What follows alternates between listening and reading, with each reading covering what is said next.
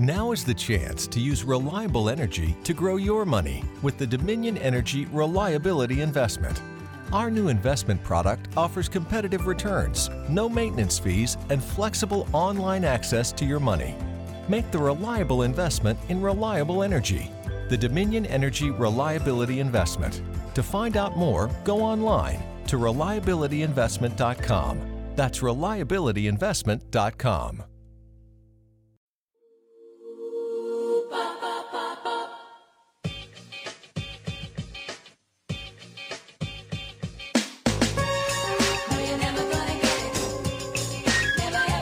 Welcome to Real Dudes Podcast.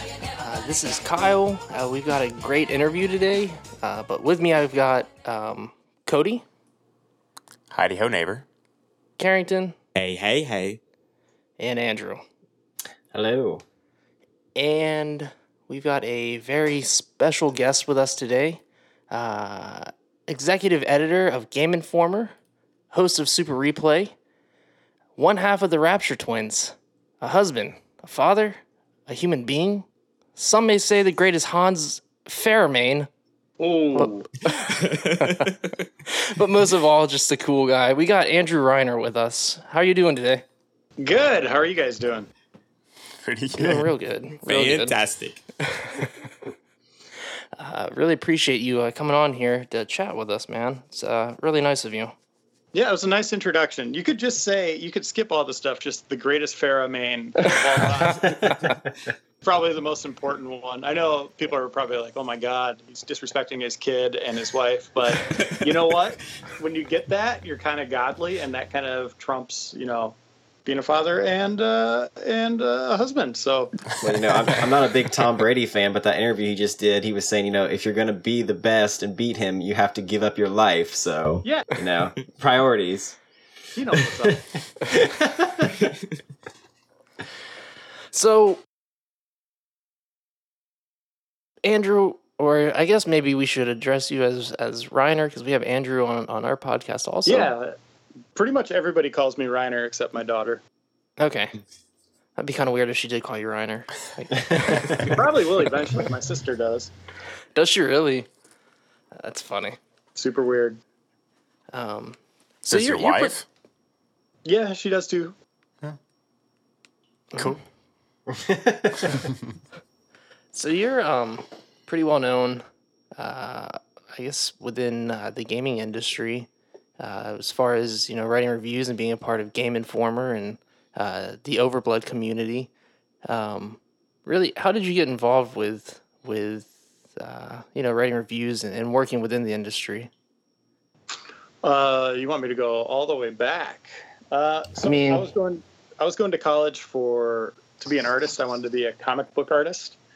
Uh, so I was like, cool. Uh, there's a school near me that um, that I can you know get trained in that and and learn the the craft. And I was like, all right, awesome. But I quickly realized, like maybe three four months in, because I was learning stuff and having fun, that I was like the third best artist in my class. That's just one class out of one school, and I was like, it's that realization of like I'm doing what I want, but I know it's not going to go anywhere.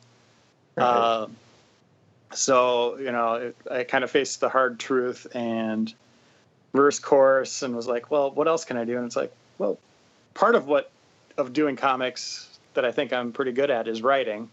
Um, so I started to focus on that. At the time, uh, a store called FuncoLand opened uh, in Minnesota. FuncoLand number one, the very first one ever, is in Eden Prairie, uh, Minnesota, and that's where I was going to school. And uh, I was like, cool, I'll go check it out. And I went there, and the first day I went in the store was the first day that they got a new magazine in, and one of the employees, Paul Anderson, uh, was in it. So, you know, he would work in the store, but he'd also go to the corporate headquarters, which was also in Eden Prairie, and go write reviews. And he was so proud that he he showed me this magazine, a complete stranger. That's how proud he was. He's just like, "Look, I'm in this." And I was like, "Oh, that's cool." And I was like, "Wait a minute. I freaking love video games. I would love to do something like this." So he and I just started talking, and I was like, "You know what? I'm going to shop here." Um, and then I went back like the next week, talked to him again, and then eventually he's like, "You know your stuff. We should we should bring you in." And I was like, "Cool, okay." So uh, I kind of before I even started working there had like kind of this promise that he was going to try to get me in at Game Informer. Um, so I started working in the store. My first day was his last day. I mean, this is kind of how crazy this whole thing Wow. was. Yeah. Uh, and you know, he went over to Game Informer and he's like, "I'm gonna, I'm gonna bring you in." And uh, after my first day of working at the store, I went over to the corporate office and hung out with him at Game Informer. And for I want to say like a year and a half, I worked in the store, and then they brought me into the warehouse. And already at that point, I kind of knew I was getting the job at Game Informer. They just needed to like clear some funding. Uh, and then within a matter of months, I was brought into Game Informer full time. And that was 24, 25 years ago. And I've been there ever since. So, yeah, that's kind of my path in. Wow. Yeah, that's that's uh actually pretty incredible. Yeah, it's Um, kind of neat, isn't it? And so, yeah, I started going to school for it, but was never specialized. And boy, none of those guys at Game Informer were. They were all brought in as gamers, right? Like their knowledge, which I think is pretty smart because you can kind of learn the craft. Uh, it's kind of like you know, like Anakin being the chosen one, just raw potential, but not. You know, he has the tools, but he doesn't know how to use them, right? Right, Yeah. right. and uh, so we learned we made so many mistakes along the way of of how to how to make a magazine and uh, yeah it's we're still making mistakes today but you know i think we got a pretty solid foundation and we've learned a lot uh, in that time and i think we have a pretty decent product Yeah, for sure. I mean, you can't please everybody on the internet. no no you never will No. So, like, with you working there, what what are I guess your duties? Like, what's a day in the life working at Game Informer like? Yeah, I manage the staff uh, with Matt Bertz. You know, he's kind of my other half there for you know managing employees, uh, and then I steer creative. So most of the stuff that goes up on the site and and uh, the magazine and videos and all that stuff. You know, we kind of have a morning meeting. We discuss stuff and uh, kind of give the the go ahead to to do certain types of stories and videos and all that. Um, and then you know everybody there wears kind of every hat so i also do videos previews reviews interviews uh, features cover stories pretty much everything. Um, and you never know what's going to happen on any given day. It's i would like to say you know we have a pretty decent flow of of how work kind of is handled. You know we're not overstressing it or anything like that but you just don't know what's going to happen. It's there is no solid concrete for a workload. It's it's always like the rolling rapids because any kind of breaking news, game coming in, uh, embargo lifting, can can break everything, and usually that happens every given day. Like you just never know what's going to happen when you go into work. Yeah, I mean, it's, it's pretty uh pretty uncommon for uh, uh, Bethesda just to drop news. You know. Yeah, New yeah, releases.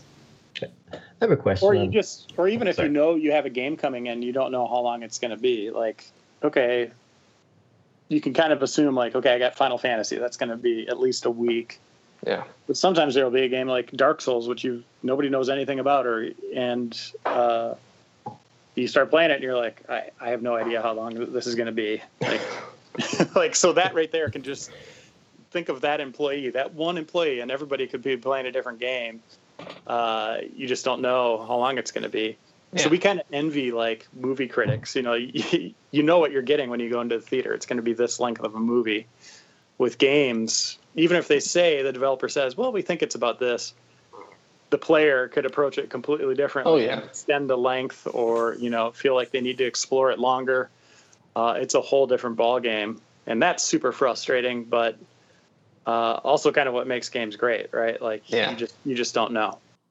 Yeah, for sure. I got a, I've got one if uh, nobody minds. Um, with uh, you, obviously you're you know you're immersed in the video game culture and you're always you know got new games put in front of you. So I notice sometimes like we kind of mentioning the whole movie idea, um, movie critics at times tend to, I think they lose touch with the the pulse of the average American. They don't, and they're and that, that makes sense. I think anything when you really uh, get a sense for something, get a feel for it uh, over time, uh, your tastes become more refined, I guess, for lack of a better term. So uh, how do you balance that, like having a more refined taste just by the fact that you are, you know, around so many video games, good or bad, uh, and still trying to give your side of it, but still try to keep your mindset of the average gamer and how they're going to view things. Try to you know give them good information.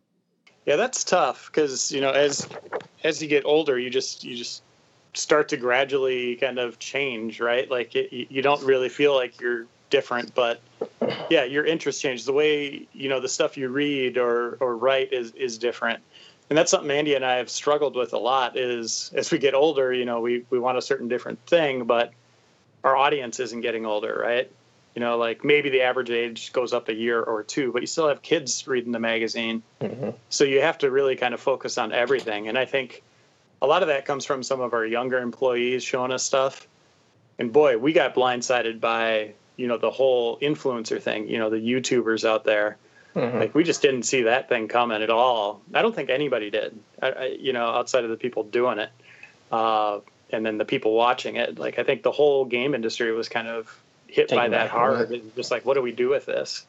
Uh, so it's it's really hard to keep your finger on the pulse, or you know, you think you have good refined taste in knowing what the big games are going to be. I think Andy and I are still pretty good at that in figuring out what we're going to put on the covers or focus on for features, or you know, even what games you cover now. Back in the day, it we used to be able to cover everything because there wasn't that many games. It was like Genesis, Super Nintendo. Yeah. Now, like in a month, there's you know maybe even a week now. There's more games releasing than there used to be in an entire year.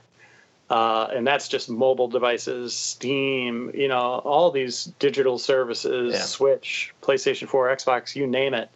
It's impossible to keep up with it. And I'm sure there's some of the best games in a year just go by unnoticed. Like nobody catches them it it has to happen, and that's super frustrating. You know that that doesn't happen in the motion picture business. You know they don't have that much uh, content, but games it's just I don't know how some of these companies stay afloat. You know most of them probably sink, but gamers, you know like you guys, I play Overwatch with you guys. We uh, mm-hmm. we play that pretty much every night. We've been playing it two years. Mm-hmm. Our time has been going to that one game, yet there's thousands releasing in a week. You know what I yeah. mean? And yeah, um, gamer times just spread everywhere and it's spread thin and uh, yeah it's it's really hard to stay stay focused on what's there thankfully you know the aaa games are still the same old aaa games of old you know even some some of the same franchises are still yeah. around uh, most of the franchises are still around that were, were big hits back in the day so i think we can kind of stay on top of that uh, and those releases. And you know, I think word of mouth in the industry. Um, you know, the the days of day one reviews are kind of gone on indie games for sure. But you'll start seeing stuff pop up on Steam, like getting a lot of positive reviews, and then all of a sudden, you know, you start seeing all these magazines and websites covering it. Cover, yeah, yeah, a couple weeks later. So I think to answer your question, the long answer is you know it's your own taste but you're also kind of collectively gathering from the different ages of people at your work and then also just paying attention to what's going on in the industry as a whole as to what's clicking with people and trying to cover that stuff okay okay cool i got one more and then i'll i'll bow out and let somebody else take a turn and, and this is completely selfish this question so cody please forgive me in advance I already without know taking too much oh oh you know oh you know uh, so, Reiner, what would you say is, in your opinion, what's your take on um, pre-orders on games? Good, bad, indifferent, somewhere oh, in the middle? Boy. Here we go. Oh yeah. Uh, it's it's such a weird thing. Like, there was a time where when Nintendo 64 came out, and it was just the hottest thing. And I remember stores ended up selling those games for like $125 um, you know, they just racked up the price on them, and I was like, "What is going on?" I wish I would have got in on day one. I think I bought Shadows of the Empire for like 125 dollars, like a complete idiot. but you know, so I have that memory and kind of getting burned, and and that makes me like be like, okay, I want to make sure I get something, or like when I find out like the Last Jedi is coming to theaters, it's like, okay, when are when can I pre-order my tickets? Like I need to make sure I have my exact seats that I want. Uh, so there's a part of me that's just wants to make sure everything's covered. But now we live in this digital age, right? Like where you could just you know, Monster Hunter comes out at 11 p.m., right? Like you could just buy it and download it. So the whole notion of pre-orders, I think, is more towards a physical item. If you want the physical item, uh, the disc or a system, I think that they're still really relevant. And you know, for me, just kind of being insecure in that capacity, I'm going to make sure I get it. But when it comes to software, like if it's a digital thing, you don't have to worry about it anymore. Fair enough. Thank you. Mm-hmm. So, Reiner, I, you know, a lot of people might say that you have like the dream job. You know, you, you work for Game Informer, you play games, you know, for a living and, and you talk about them. But in your opinion, what are your favorite perks um, of your job um, that you say like when you like step back and you think about it, like, man, I just I do this for a living. And what are your favorite perks about about working for Game Informer? Yeah, most people would be like, you get to play games, or you know, like you get you get free games sometimes. Uh, th- those things are great, but as a, a creative type, I think it is just being able to create stuff every day that's different and being challenged to do things that are different. Uh, you know, when you write uh, hundreds, thousands of game reviews, it, it becomes a little easier, but also more of a challenge in finding unique angles and, and really trying to, to hone your craft in different ways. Uh, every time I open up a blank document, that's probably the most exciting part of my, my job is yes, there's stress of like, oh, I got to hit this, this embargo. I only have a few hours to do something. Um, there are times where that happens, but when you have like the luxury of like crafting a feature or uh, an opinion piece and doing it you know like being able to edit it and and really uh, take your time with it that's the best part easily like nothing else comes close to that very nice and on the flip side because you know like i said people might see you have a dream job what are some uh, your worst part of the job you know something that you you know that your average person may not know that you go through on a, on a maybe a day to day basis or, or, you know, every once in a while or just something that you don't look forward to doing? There's just a lot of stress involved uh, in, in any given thing. Um, you know, even if you have the time to do something like I was saying, maybe you'll run into like the time where you're like, oh, I just don't know what to say. I don't know how to start this piece. Mm-hmm. And then all of a sudden, like you're sitting looking at a blank document for two hours, right? Uh, just deleting paragraphs left and right that that's something. But you know, the the clock is always against you in, in game journalism, and especially for us. You know, like we we have a monthly deadlines, like every month. Uh, you know, you you try to allot your time, you try to pace yourself the right way, but no matter what you do, that deadline is going to creep up on you. And now you have daily deadlines of with the website on top of that. And those can be tricky. You know, it's like you got to make sure you hit the embargo online. You know, sometimes that means getting up at 2 a.m. in the morning to post your review, um, and or you know, like even replay. You know that that's that's a deadline. Like you got to allot the time to record it, mm-hmm. uh, edit it, get it published, make sure all that goes well, and just keeping track of all that stuff can be can be frustrating. Um, and stressful. And I feel it every day. There's there's some kind of stress, even if I'm in the zone writing. There's there's something in the back of your head because you have so many duties uh, that's going to be stressing you out. So we try to give our guys, you know, the our team the luxury of like, hey, why don't you go home and play that, or you know, take a day off here or there because uh, you do get hit, hit hard with the stress. Uh, you know, every month you're going to end up feeling it at some point. I could, I could, I could see that, and I, I from just like listening to other people, you know, interviewing and talking about, it, I hear, uh, come June and E3 starts, I hear that's the most stressful time. Would you say that's true? Uh, that or the the holiday season for reviews, just when all the big stuff's coming out, and it's like, ugh, who do we put on this? We got to mm-hmm. record video of it. We got to get it up uh, for embargo. That those are the two that are that are pretty stressful. E3 is just it's just madness, right? Like June Right. Uh, there's just so much going on, and you don't have enough people to do it. There's not enough time in the day to, to do all the writing. You just try to keep up with it and, and not drown in it. Yeah, I could definitely see all that, and and you know, so I I guess I'm gonna have uh maybe this last question for now that I have. Um, I'm a huge fan of of replay and super replay. You know, I think all of us here are. Um, cool. So, how did that get started? And then on top of that, you know, which is your favorite Super Replay that you've done and that you would recommend um, our audience to go check out if they've never watched the Super Replay? Uh, so, so replay. I guess it all started with replay, right? And there was one day in the office where Nick Ahrens our video guy. Um, just figured something out. This is back in the day where we were we used to record on like DAT tapes. Um, it's not that long ago yet. We were kind of behind on like technology and all that stuff just because we were a print mag. We didn't really right. think about like online stuff. So we were really excited because we, we figured out how to do video. And Dan, I challenged Dan to do a piece on Twisted Metal. It's like one of his favorite games of all time, Twisted Metal 2. Dan Ryckert, who's over at Giant Bomb now. Um, I was like, well, hey, why don't why don't we go record some video, right? And so he was excited, and he's like, you know what? Let's let's uh, let's play through the series. What do you think of that? What what if I did like a video thing on the series? And it's like, yeah, let's do it. And we ended up, I don't know if it was Nick or maybe Phil Kollar or someone, but we decided to have um, a bunch of us go down there and record audio and just kind of reminisce about this series. And as we were doing it, we are just like, this is super cool. Like we really like doing this as, as a team and we were wasting so many man hours. We had five people doing it which is a super dumb idea.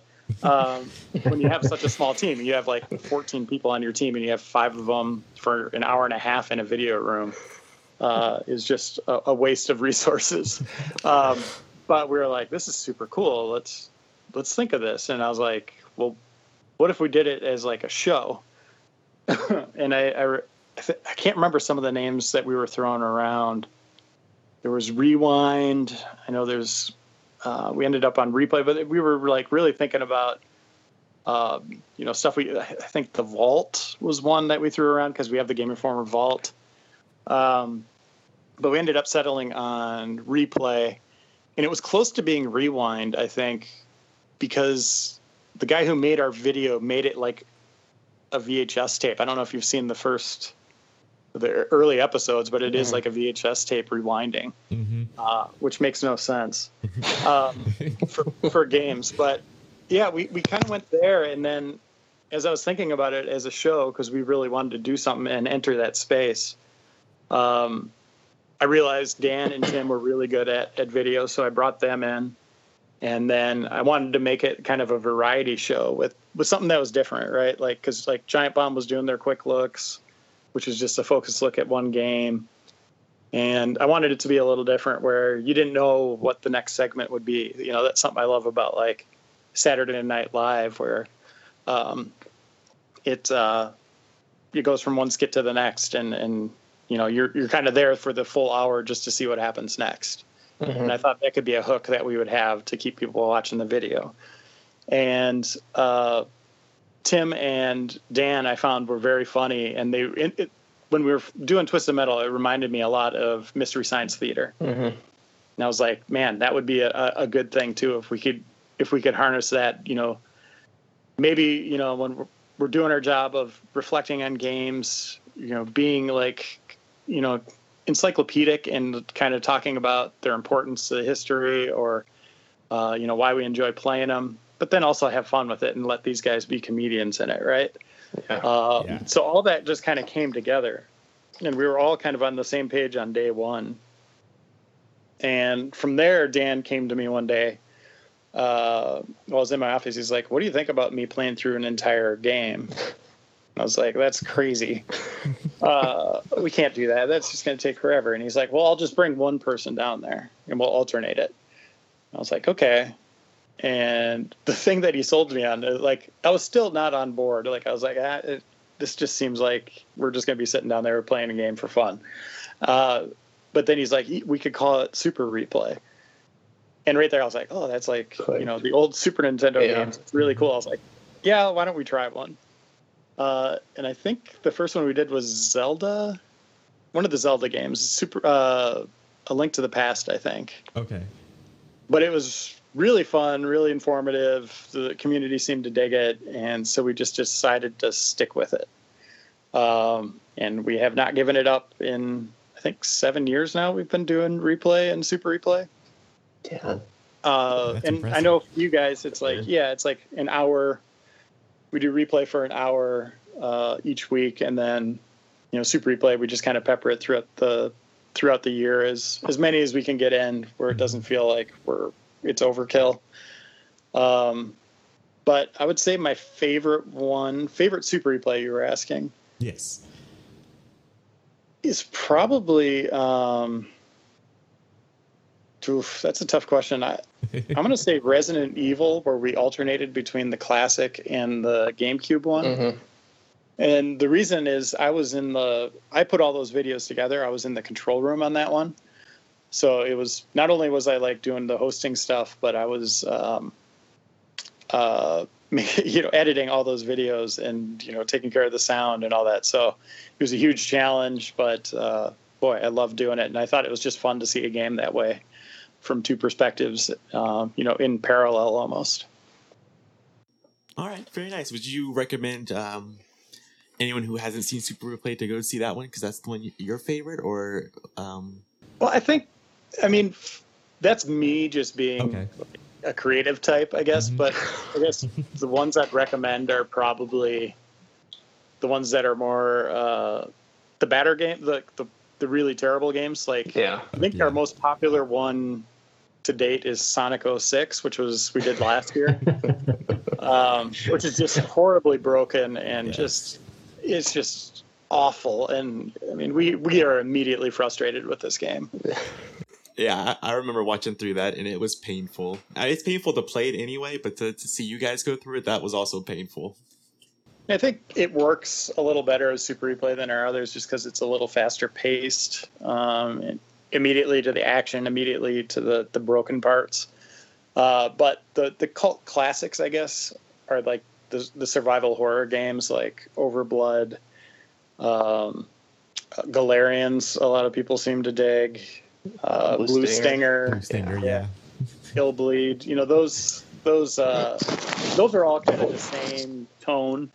We really lucked out and found a bunch of games in that capacity and kept a consistent team on those with Tim and Dan. Uh, Tim playing all of them I like that. That's like a nice yeah. series, right? Like that just feels like a complete TV show we put together.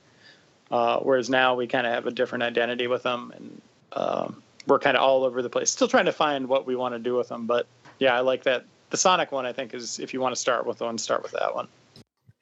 Yeah, I, I, I probably have to agree with that. Between that or or Overblood one or two, because you guys are hilarious when you guys do those things, especially when they start breaking or oh um, god, and Overblood, especially like when just crazy things happen. I love your guys' reaction. So, yeah, yeah. But I, I could see you know we're doing it for fun but at the same time there's the stress of it because it's like you want to you want to get it done you have to get it done you know it's a super replay that means you have to finish the game so like Tim playing Martian Gothic. Like we would, we oh. would, we had like therapy sessions with that dude, like in between episodes of just like, holy crap, like therapy for all of us. Like, okay, we can get through this. Like, just keep your head up high. You know, it's like the game that, is that bad.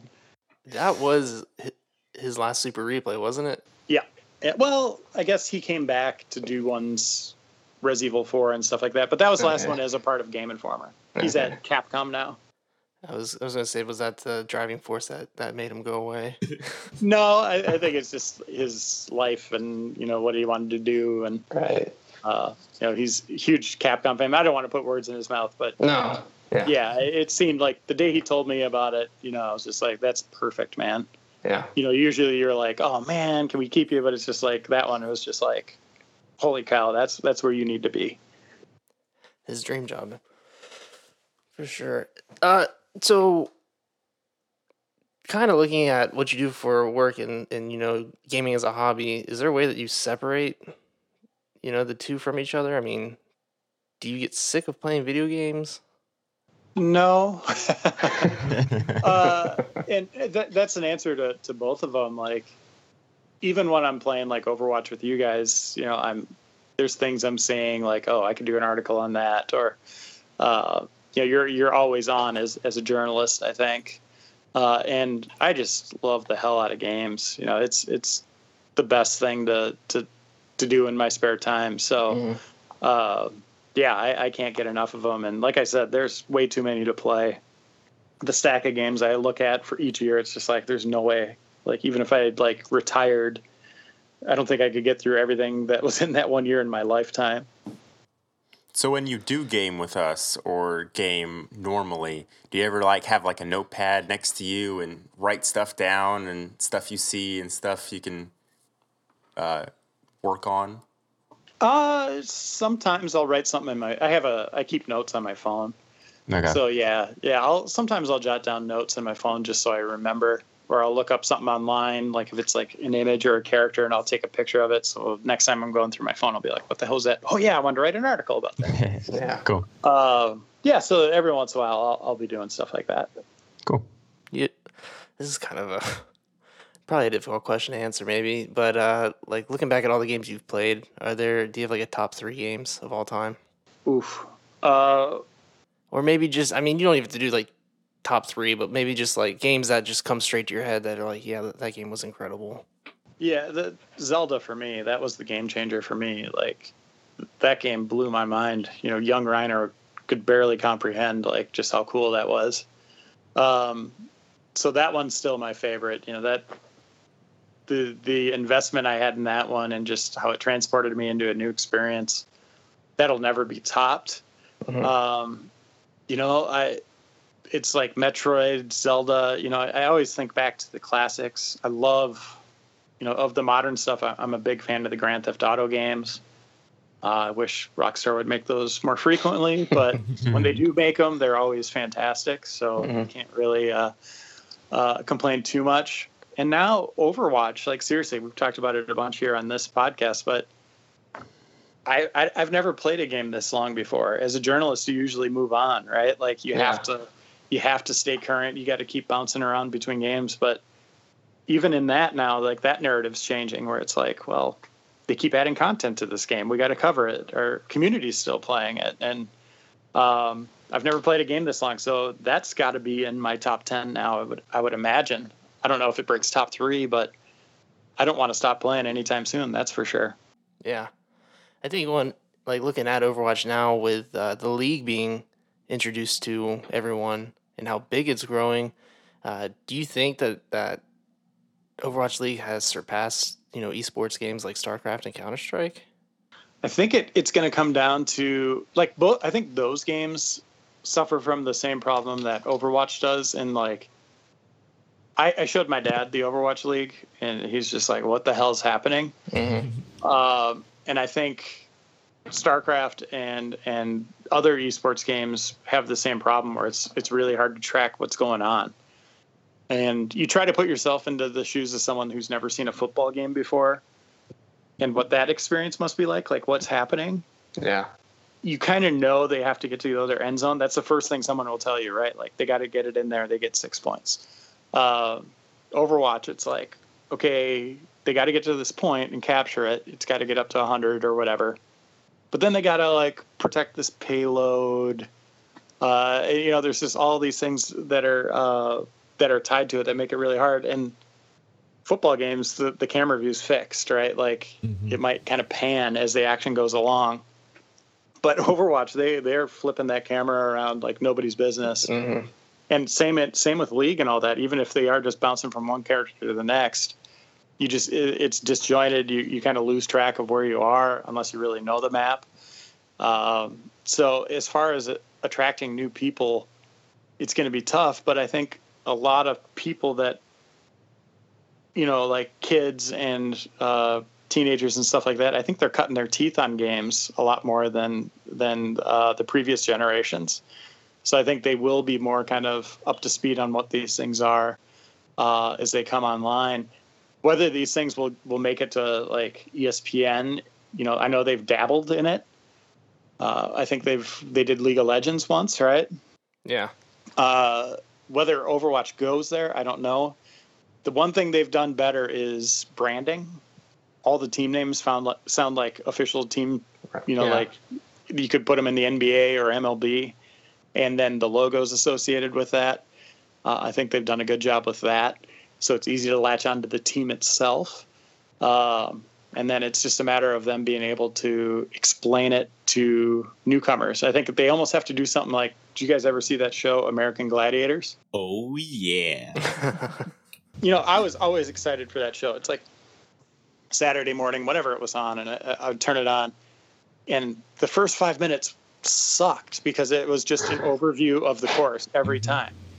And you're like, oh, okay, yeah, I know he's got to he's got to you know jump across that thing, but they had to explain that every time because there would be new viewers. Right. They're not doing that with Overwatch, right? They just they're just talking to their audience right now. But for them to grow, they're really going to have to figure out camera angles, uh, explaining what it is each time, Yeah. and boy, the PC version, those guys are so skilled and it's so fast, but it's too fast for certain characters like Genji and and uh, Tracer. Like watching those characters from first person with those those pros playing, it's just like A blur. a blur. It's a blur. Yeah. It's Yeah. like holy Yeah. crap. So I don't know how they they solve that. Uh, maybe it, it'd be like being in the helmet of an NFL player, right? Like a running back. as he's Yeah. going through the line. Like it's just like I, I can't tell what's happening. Uh, that's a problem they have. And every once in a while they pull out to third person, and I think that works a little better for those characters. Mhm. But then again, you're not seeing like the They're just blinking all over the place. yeah, you're not seeing like them lining up the shots and all that. But I don't know. That's that's going to be. They have some some challenges ahead of them, but they got the presentation down in terms of the arena. You know, the kind of how they're presenting the players, and then the the teams. I think the teams are the best part of it. I, I bought a Seoul Dynasty shirt, and then the logo looks awesome, and yeah, all that stuff's great. All right, cool. So, mentioning you know you being a content creator, um, and and you know you you do provide make a lot of content for Game Informer. You also do music on the side uh, in a band called the Rapture Twins with Motion City soundtrack frontman Justin Pierre. Yep. Can you give us a general idea of like the sound of, of your band and how long you guys have been doing this? Uh, it's it's rock and roll. Uh, we don't really know where it's going to end up in terms of sound. We're we're kind of throwing around a bunch of different ideas. Mhm. Uh, you know, obviously Justin being from Motion City, there's that kind of feel. We've had um, we had Joss, the bass player. Uh, he's on our new three songs. We've released one so far. There'll be two more coming here soon Awesome. but um, you know we you know every once in a while it's like hey i want to make this song kind of like nirvana uh, and then shellac and he'll throw back you know i want to do something uh, a little bit more in this vein so we kind of bounce around and i think how many have we released i think we've released two songs right now Yeah. they're very different like the the, the sound is very different on them the first one was kind of uh both of us together just laying down parts and it's just a mess of a rock song. And the second one's driven a little bit more by him and i'm kind of playing along with with his tone. Mhm. um, so you know the plan is just to release a song at a time and uh, who knows what's going to happen. We're kind of the games or the songs are inspired by video games. So the first one was inspired by um, bioshock. It's Right. called would you kindly and then the next one is overblood called eternity. And the whole point is like we're putting our lives into the video games kind of what our you know our focus would be like uh, if we were in these games. So we use the games as kind of a setting but are talking about our lives our issues issues in the real world um, kind of in the flavor of the game. So i think it's a unique thing. It's cool. Um, and uh, yeah we're, we're excited to to release these next two songs one's by one's about um, last of us Oh, cool. and then uh, oh, what's the other one? We did Last of Us. Oh, a Fallout. We did one about Fallout, and that has um, a special guest singer on there, uh, a female singer. And Cool. I'll leave it at that. Oh. Yeah, cool. Look forward to that. Uh, it's gonna have that 1960s vibe to it. Uh, no, the- it's Okay. a mess. I was kind of the driving force on that one, Mhm. so it's just like really kind of hard rock. Uh, but there's there's some beauty to it. There's there's some Fallout vibes to it. Yeah, that's cool. Um, kind of like an off question. You know, when it comes to music and and doing uh, writing uh, for games and then uh, creating, you know, creating uh, replay content. I mean, is, is there anything that you prefer out of the three of those? Like, would you, I guess, would you rather write music or would you rather write articles or does it really matter to you? I mean, because you're just writing? I, I think I would rather do music right now because I'm not very good at it, and it's a challenge. And it's it's just that kind of there's more learning to it. There's more excitement to like uh, the process where it's like, oh my gosh, there's a new sound or a, a, a new way I can, uh, you know, do this this melody. Like, whereas writing, I've done it so much where even though I am trying to, you know, challenge myself to do new things, there's just not a lot of new things you can do, right? Uh, so yeah, I would say music. It wouldn't necessarily pay the bills, but it is more exciting to do that stuff. Um, just because I don't do it as much. Right. So, um, I've I've read another interview with you and, and Justin. You guys said you would not be going on tour at all with with uh, the Rapture Twins. But have you guys ever thought about performing locally in like bars and venues around Minnesota? We've man, we get hit up to do that all the time. uh, uh, people want us to play shows, but the truth of it is just we're really lazy. And if you if you've ever been in a band, like touring and playing out is is awful. it's fun when it's fun when you're like in front of the crowd and you're actually doing the show. Mm-hmm. But everything else is like either a waste of time in travel or uh, just sitting in the club or you know the arena. And then afterwards, it's just like, oh my god, it's 2 a.m. or 11 p.m. I usually go to bed at like 10:30. Like this is crazy. Uh, so yeah, it's there's just a lot of downtime, and you know we've both been very successful in our music careers. You know, me with Tripping Icarus before that, uh, where we can just kind of do what we want and just create. That's the best part of it. So that's what we're doing right now. Okay, well, I mean, if you guys ever do decide to perform in Minnesota, I'm sure we would be uh we'd be right there in the front row. Oh, nice. So, with g- sticking with the music just for a second, um, so just this is kind of a personal question though. Uh, what is your favorite band that you've seen live? And it doesn't. And I, I don't mean your favorite band, but the favorite band you've seen live. Nirvana. Oh my gosh, I'm so Uh, jealous. Yeah. Yeah, and they did. It was like they didn't tour Minnesota for Nevermind. Like they went from uh, from Bleach to In Utero. So I saw they did kind of a double combo of Nevermind and In Utero, and it was the absolute craziest, loudest uh, arena rock show I've seen. Like that place was just bopping. And yeah, I, I, obviously he died, you know, a year later or whatever, which was complete shock. But yeah, just having the chance to go see them was was incredible.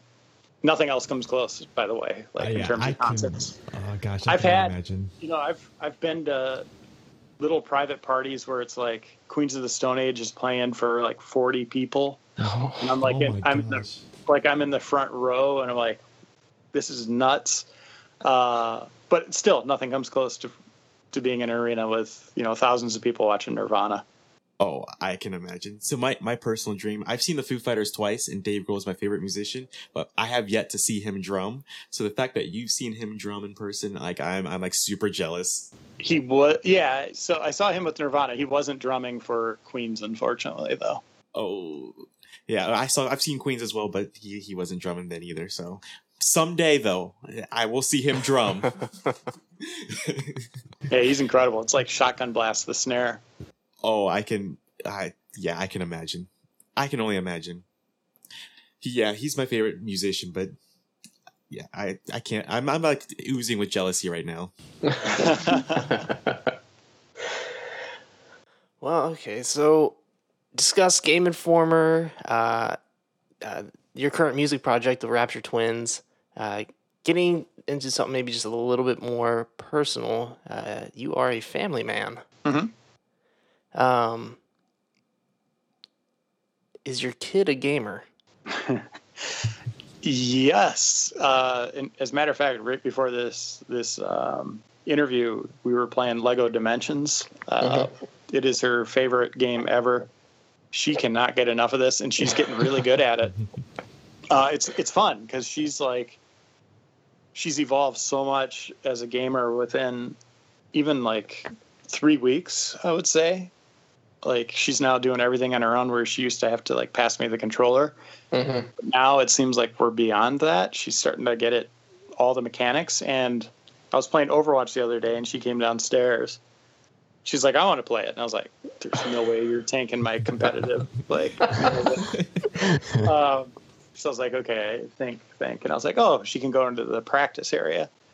So I put her in there and she's like, I want to be the pink lady. So, I, you know, I gave her D.Va. And at first she's you know, like, she could just move forward with the one stick. And now she's like flying around, doing both analog sticks, targeting enemies uh, you know, the robots that are in there. And she thinks it's cool. And, you know, she watches me play and she's like, let me do that. And it's like, no, you're not tanking my competitive. Uh, she doesn't understand that. So she gets upset. And I'm like, someday you'll know, like, this is like the most important thing is competitive. um, like you can't, you can't tank that. Um, so yeah, so that's like, now I'm thinking like, okay, if she's going to get into Overwatch, um, you know, probably what six, seven years from now, I'm gonna have to get another Xbox and X. You know, like I'm thinking like, oh man, I'm gonna pay for two Xbox Get Live own account, yeah. and yeah. It's like, oh, So you can just do the game share thing. You don't have to pay for two Xbox Lives. Overwatch at the same time. Yeah, Yes. Oh, well, yeah, I could do that then. There you go. you just got to buy another Problem solved. Xbox. Yeah. What side question? What would you have done if uh if she said I wanted to play the guy with the bow and arrow? Uh, I probably just would have left. I How don't did know. Yeah, like that'd be that that'd be the big talk, right? That'd be the biggest talk. You know, it wouldn't be like dating or you know like the birds and the bees. It would Yeah. be like why you shouldn't like Hanzo. you got to teach her right, you know. You start them young, otherwise she just won't understand. Like seriously, like who are the people that keep choosing that guy? Like I don't get it. People Oh, that want to drives- induce rage. drives me bonkers. Yeah, for sure. Was there like any kind of way that you introduced her to gaming? Like, did did you was it important for you to kind of start with older games and work your way forward, or were you like, here's modern gaming, go at it? Yeah, when she was born, I was like, okay, I'm gonna cut her teeth on the classics. Like she's gonna play Mario, and then she's gonna play Zelda, and then I was like, well, that's really dumb, uh, because like there's so many better, so much, you know, better content out there now. Like the games look better. They're, you know, like, you know, I when I was born, the first movie they didn't show me, it wasn't like black and white, right? Like we went and saw like a Disney movie. Yeah. Um, so, you know, keeping that in mind, I was like, you know what? I, I need something that's nonviolent. Like it has to be absolutely nonviolent. And a lot of that stuff we found was like on phone, like learning games. hmm I was like, these kind, these things kind of suck. You know, there's some good ones, but most of them are like pretty poorly made. Um, and I was like, all right, well, and they're not really gamey, right? Like a lot of them just kind of moving things around. Um, so I was like, well, there's that Mario game on Wii U, Mario Maker, where I can make her nonviolent levels, where she's not killing anything. hmm She can't die. So the first one I did was you just run from left to right, and then you get to the flag and you jump. And she used to do that and had trouble with the jump at first, and then all of a sudden she's a whiz at it. And then I would put in gaps, you know, where she'd have to jump over it. If she missed, she'd just fall on bricks and have to jump back up. Um, but you know, I just kept making different variations of nonviolent things, and eventually, you know, she was just like cruising through those levels. And then, you know, we, she graduated to something different, you know, like uh, a 3D platformer. And from there, it was like, you know, teaching her a little bit about comical violence, right? Like even Mhm. Lego Dimensions is you're you're punching, you know, Joker's minions, and uh, you know she seems fine with that. A lot of the stuff, you know, she watches on on TV, there's a degree of violence to it. She knows it's make believe. Um, you know, it's. I don't want to show her you know, some people out there listening might be like, "Oh my God, she's playing Overwatch at the age of five. um, but you know, it's like it's in a non-violent capacity. You can't block them from all of it. Right. Um, you know, I try. I don't let her watch a lot of the games I play. You know, I I, I shudder. You know, like I, I freeze up when she comes in sometimes when I'm reviewing a game or something. You know, sneaks up on me or whatever. Um, so yeah, we, we try to we try to be good parents in, in, in the content she's she's allowed to to digest, but you can't protect them from all of it. And eventually, they just need to know what's up with with certain things. And you know, we're doing our best. You know, she'll probably Yeah. go along the line of T to M. You know, at the at the proper times. Yeah. Um, so yeah, but she's digging it. She she thinks Lego Dimensions is just genius. You know, she she wants to play it all the time. Yeah, that's uh, that's that's pretty awesome. I mean, just being conscious of the fact, you know, not to you know expose your kid to that kind of stuff. Because in our area, it's pretty common to go into a GameStop and see someone buy, you know, like Grand Theft Auto for their ten-year-old boy. Yeah, yeah, yeah, yeah. That's not going to happen here, but No. uh, yeah, it's it's weird. The thing is, though, it's like Lego Dimensions is great, but then it's like, hey, I want to get the Teen Titans back, and you're like, oh god, that's twenty five bucks. It's like it's like loot crate. It's like the most ridiculous loot crates, you know, like or you know microtransactions. Like like you could spend like fifteen hundred dollars on this game or something like that. So it's like, well, you can have a car when you're 16, or you can get these Lego sets now. What do you want? What's more important to you? Yeah. You can go to college or you get these Lego sets. Yeah, right. Um, you know, with being so involved within gaming, what is uh what does she think of your job? Does she think that you have a cool job, or does she even really like acknowledge it? She she thinks I'm a liar. I think because they'll be like, "Hey, Daddy's got to work," and she's like, "You're just playing a game." uh, but yeah, she doesn't really understand the writing stuff or or what I do. Um, a little young for that, but yeah, I, I definitely do think she thinks I'm just trying to avoid her when I'm when I'm playing games for work. Uh, do you think she'd ever become a pro Overwatch player? Maybe I mean that's the thing. Like those, you got to be a kid to do it, right? Yeah, Yeah. yeah. That's Yeah. kind of one thing Yeah. that's also going to hurt the league is if they are going for the top talent. You know, the top players are going to retire in five years, six years. You know, there's not going to be those like historic, huge, lengthy baseball careers Yeah. um, just because the reflex is slow. Once the carpal tunnel starts setting in, What's that? so once the carpal tunnel starts setting in too. Yeah, yeah. So, yeah, that's going to hurt the league. But Yeah. Aren't there I, I like would love oh that. If she was a pro gamer, that'd be the coolest thing. aren't there a, like a lot of like really good Overwatch players who aren't of age to be in the league yet that they can't even sign? Yeah, So when other people retire, you get the new kids in. So it shouldn't it shouldn't be too way. bad, I think. Yeah. For sure. yeah. I don't know what the the oldest. I, I would be curious who the oldest player in the league is. If I had to guess, I'd say like maybe at the most twenty seven, something like that. I was thinking, I was thinking that, but I have no idea. Something to look into, maybe. Yeah. Yep. Oh, there you go. Let me write this down. So fi- final question uh, for me, and then uh, if anyone else has anything to throw out Yeah, there. I, I have myself this question. I've got. I've been mapping it out for several minutes now. All right, So you've got this equation all set out. Uh, yeah. Do you have any advice to anyone trying to get their foot into the door within the gaming industry as a content creator, or journalist, or uh, really anything at all? Yeah, I mean, just keep keep going. You know, don't write one article and be like, okay, I'm going to do this. You got to write dozens upon dozens that no one will ever see just to get better. You know, doing them on blogs or whatever. You know, same thing with making a game. You know, get better at coding, get better at art. Keep trying, and and the big thing is, you know, with social media, embrace it and don't be afraid. You know, like reach out to people, talk to them most journalists will will talk back to you. You know, it's Mhm.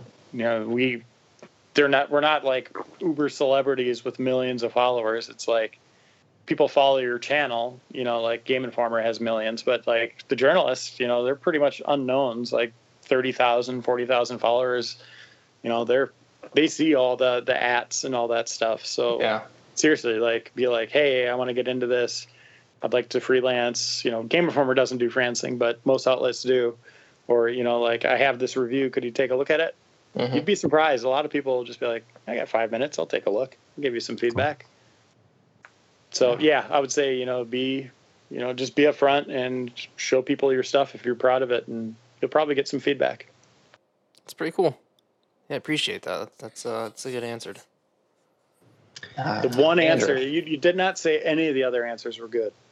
Uh, I mean, you know, I mean that that was a pretty.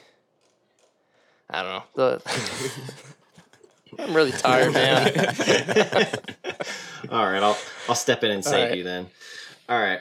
Okay, I guess first off, I'll start with a, a more generalized question, but I think it's a, a question I know has been asked uh, on this podcast. Um, with uh, the fact that I feel like there's a lot of good multiplayer games out there, and there's a lot of good single player games out there, especially at least you know several a year.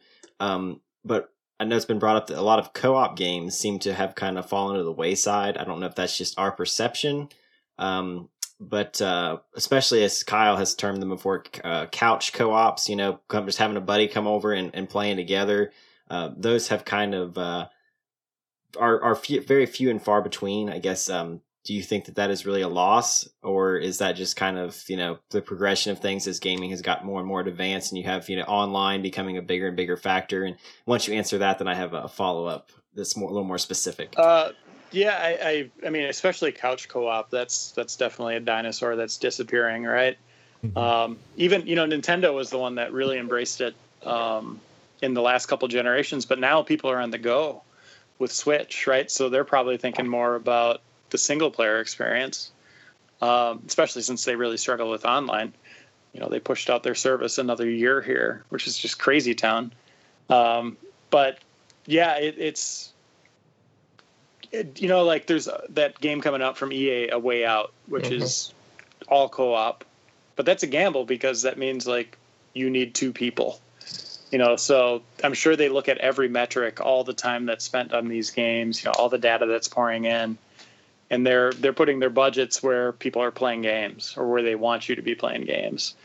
And sadly, getting two people in a room together, you know, that's that's harder to to do than uh, or you know that that metric's going to always be lower than you know playing it with a friend online or um, uh, you know having a, uh, a group even like 60 people or 100 people for PUBG you know the odds of you having a friend come over that consistently is going to be less.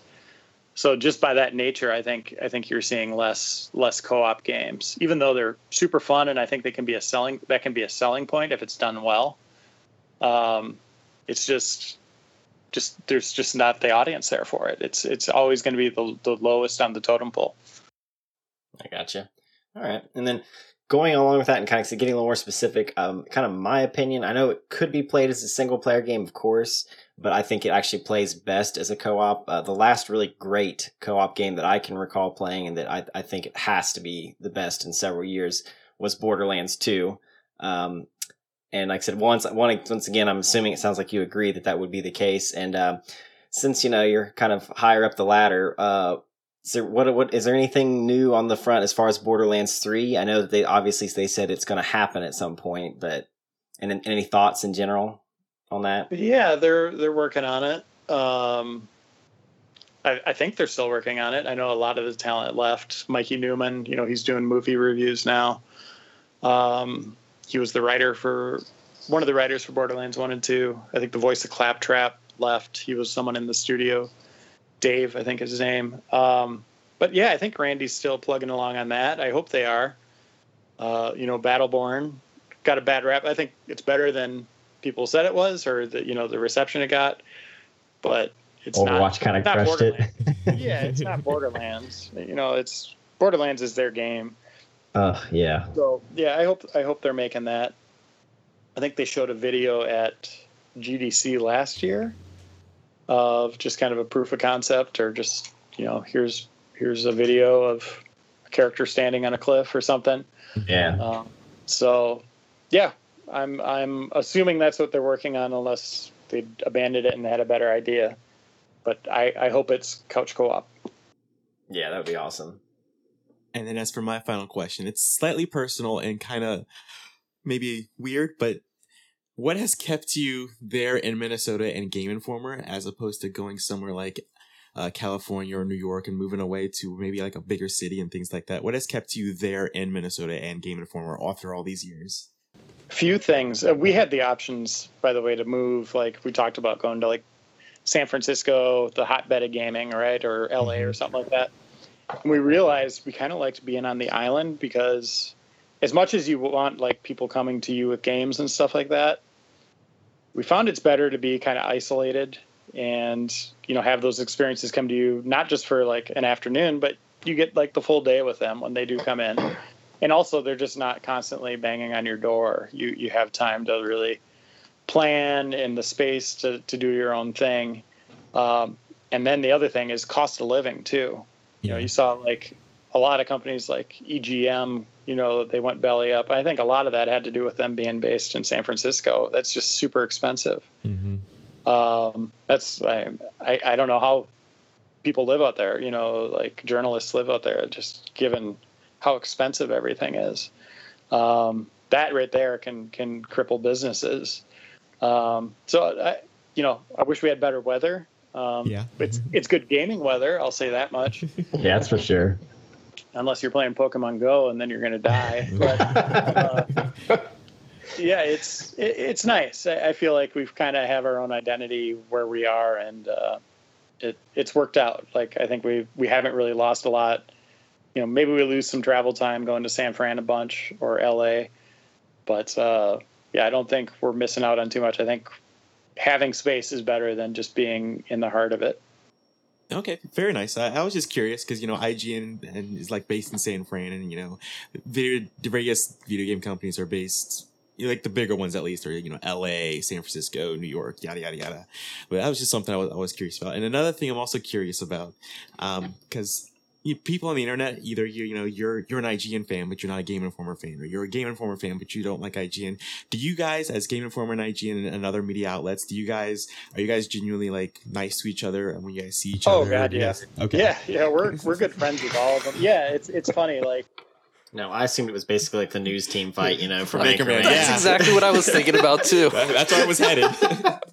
it's most of the industry is is really nice and smaller than you'd think. Like you go to like a game convention like Dice or E3, and everybody's hanging with everybody. You know, I could be talking to Jeff Gerstmann, and then Cliffy B walks up, or you know, it's Mhm. Jason Rubin or something. It's just, it's weird. Uh, game creators and journalists and video makers are all kind of mingling together, but everybody's super friendly. I really haven't met someone that I've been like, oh my god, stay away from that person. uh, except maybe Dan Ryckert, but I mean, yeah, I, th- I think that goes without saying. no, I get he, he's a he's a good guy, but Right, uh, right. uh, I had my fill of of Dan's, you know, crazy genius. Fair enough. Yeah, it's just it was just something I've always been curious about because you see it on the on the internet all the time, like you know, Game Informers hate or, or IGN or, or whatever, just whoever, and it's just like I, I just don't get it. But it, it was something I was curious about, like as someone who is a part of the industry. Yeah, yeah. I mean, there's some cheap shots taken, you know, some jabs every once in a while, but uh, you know that that's the nature of the business. I sometimes, yeah, I've never done stuff like that, but um, actually I have, but uh, you know, it, it's sometimes it's just out of fun. Other times, you know, people are just kind of worked up for some reason or didn't like something you did. But Yeah. at the end of the day, though, you'll you'll have a drink with them or, or you know have a meal with them or whatever. Like everybody's kind of friends with everyone. Very cool, very cool. Thank you very much. Yeah, I have a question for you, Carrington. Yeah, what's up? So we were playing Overwatch the other night, Mm-hmm. And I think you had a few drinks. Yes, yes, I did. And there was one match where you're shooting your D.Va bomb at the point, and I was like flying over to be a bad Pharah, and I saw the bomb explode outside of the point, and I, I immediately asked like, "What happened there?" And you're like, "Oh, my, she she blocked it and then knocked it out." Is that true, or did you just miss your shot? okay, so small backstory, real quick. So when we record for our show, normally I didn't today. I usually drink, and you know, bad on me. I usually drink sake, but I switched to moonshine and I drink the same amount of moonshine as I do sake. So that was bad on my part. Um, so I completely missed and I was kind of embarrassed because it was bad because I was way off and I was like, oh gosh, I hope no one caught that. Yeah, I just I was like, wow. That Or was it like just a that you- five feet off the mark? just a little bit. Because i mean for the past uh, couple a couple times before that time um i was getting you know between five and seven self-destruct kills. I'm like yeah i'm on fire. I can feel it. I'm D.Va now. I'm the next Poko um who who by the way plays for philadelphia fusion. And i'm like yeah i'm the next Poko. I can feel it. And then that night i was not hitting my shots. I was not doing my self-destruct kills. And i'm like oh gosh this is not good So, was it that you were seeing double and you were just you were killing the other guy, but it just always happened to be the wrong one? I, I I was seeing more than double that day. I think I said I was like I'm feeling a little dizzy, and Phil was like, "Yeah, I think that's a sign you need to stop." It's like I got Charlie's all over, man. They're everywhere. They're in the trees. All right, well, thanks for coming clean on that. no problem. Thanks for now. I can now everybody knows that's listening to the show. Uh, shame, shame. Uh, Reiner, thanks for coming on here, man. It's, uh, yeah, absolutely. Thank Well, you. It's I'm gonna go uh, play some Overwatch, so I don't know if you guys are gonna be playing, but I'm sure I'll see you online. And thanks for the opportunity. This is fun. Thanks for coming. Yeah. Uh, where can people, you know, see your stuff at? Uh, internet. Okay. we'll talk to you later. Pretty much. See ya. Thanks, man. Yeah, that was fun. That was really fun. Thank you.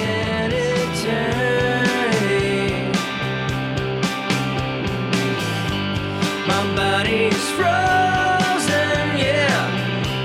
My mind a bit broken, yeah. This is taking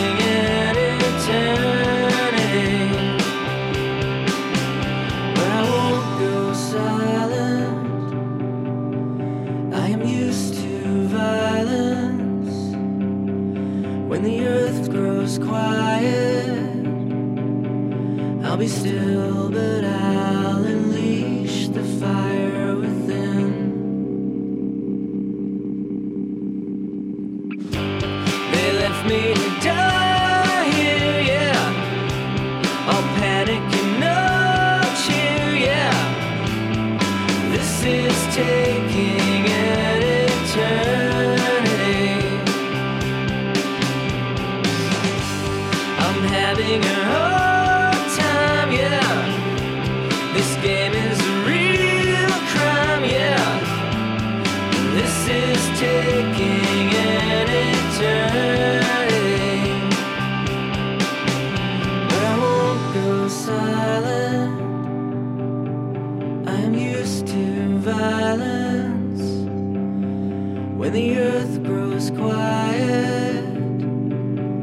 I'll be still, but I'll unleash the fire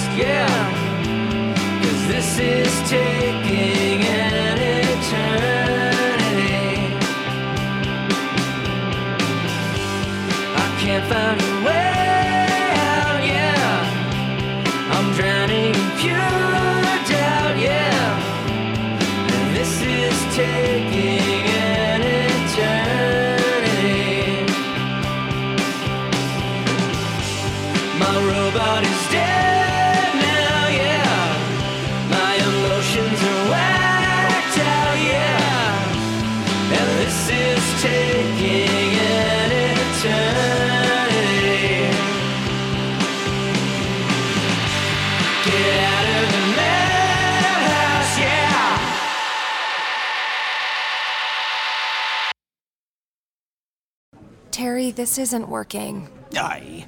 Is it because I still be living with me mother? No. Is it because me mates be scallywags? No, I like your friends. Is it It's the pirate talk, Terry. yar?